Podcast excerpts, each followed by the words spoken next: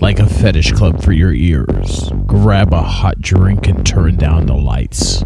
Coming across the airwaves and into bedrooms everywhere, BDSM United is bringing you non violent consensual kink education. This isn't for the kiddos or for the cookie cutter conservative vanilla prudes. We'll be talking bondage, discipline, dominance, submission, sadomasochism, and more today on this BDSM United podcast.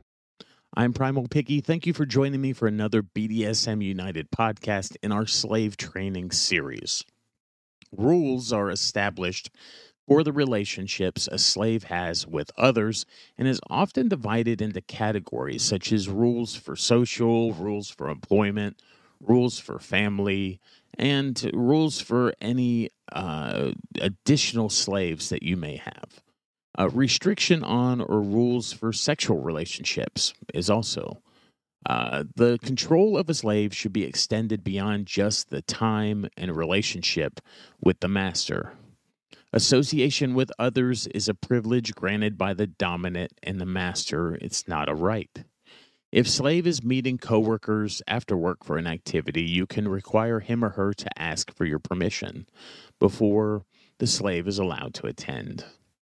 Um, it's not always a good idea to separate a slave from their family, but the slave should know that you control him or her's access and time with them, excluding the separate category of small children, which is really different and takes a great amount of uh, care and consideration.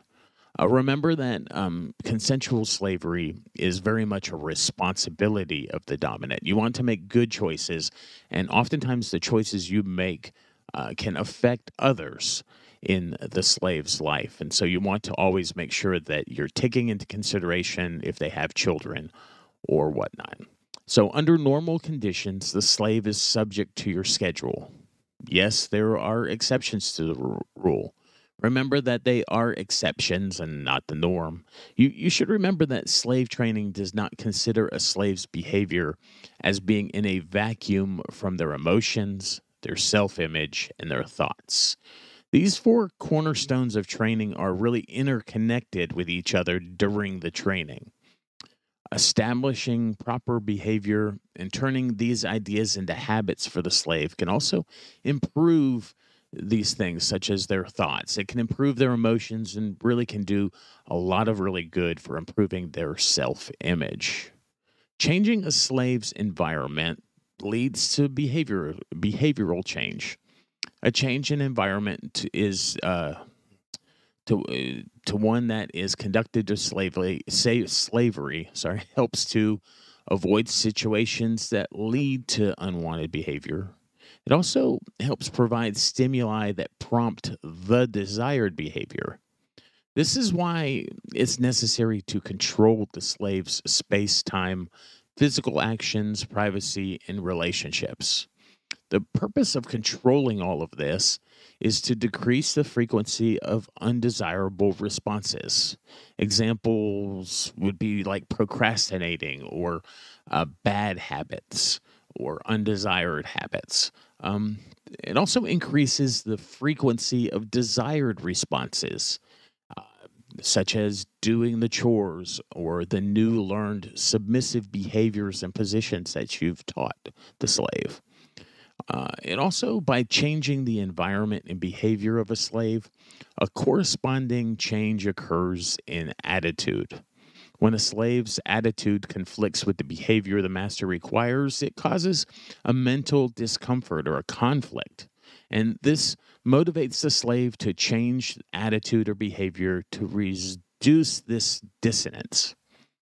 A master controls the slave's behavior because the slave is helpless to change behavior, and attitude must change in order to reduce the mental conflict.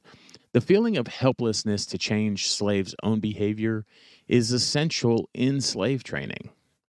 If it's told to maintain the eyes down, it knows that the master controls the behavior. It uh, it realizes that in the long run, the slave is helpless to act in any other way than maintain eyes down. This feeling of helplessness in controlling the behavior fosters a change in attitude.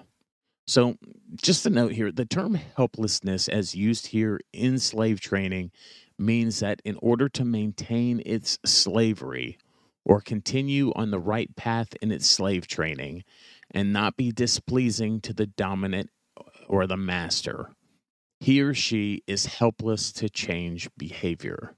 In other words, we're saying that in order to uh, to maintain slavery or maintain this relationship dynamic that you're in, uh, the slave uh, must be obedient, and that's what we're talking about with helplessness. Uh, that they are that they must be obedient in order to maintain the relationship dynamic. That if they are disobedient, they're working against the uh, their chosen power exchange dynamic. It means that it has made a decision to allow the dominant master to the right to make behavioral choices for it. Uh, he has made a choice of how he wishes the slave to behave. So the slave is helpless to change the behavior. That's a little bit of MS philosophy there for you. Uh, again, we don't want to give you too much too soon. So, uh, right now, where the rubber is really meeting the road in this slave training series, where we're really talking about like the the meat and potatoes, the guts of slave training, we just wanted to give these to you in some smaller parts. So we didn't want to uh, these uh, podcasts to be too long or too drawn out. Uh, I'm Primal Piggy. Uh, thank you for joining me on this BDSM United podcast. The best way to get a hold of us or to get in touch with or connect with us is at our website, www.bdsmunited.com. It contains links to all of the different social medias and things and, and ways just to uh, see what we have going on as far as educational resources, things like our private BDSM edu- education group our our large website, whips, chains, and duct tape, and other things. Um, if you're listening on your favorite platform, we really ask that you connect with us there by leaving a like, a subscribe, following us, a thumbs up, leaving a review is really good. Uh, it helps you connect with us because we read those things, but it also allows other adults to find these BDSM educational resources. And really, it's good for the entire community, the entire BDSM community, when adults are educated. And so, thank you for playing your part in that process and in making our community a good community. Uh, it's been a joy talking to you today, and I'll talk to you again soon. Before you go, head on over and visit our friend Nookie at datingkinky.com. She's been a longtime supporter and friend of whips, chains, and duct tape, and she's built a very inclusive service that is Dating Kinky.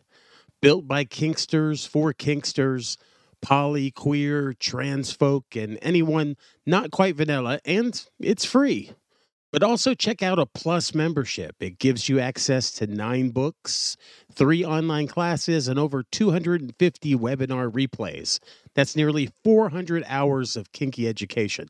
Plus membership is an amazing deal. You also get access to amazing features like voice and video chat. That's datingkinky.com.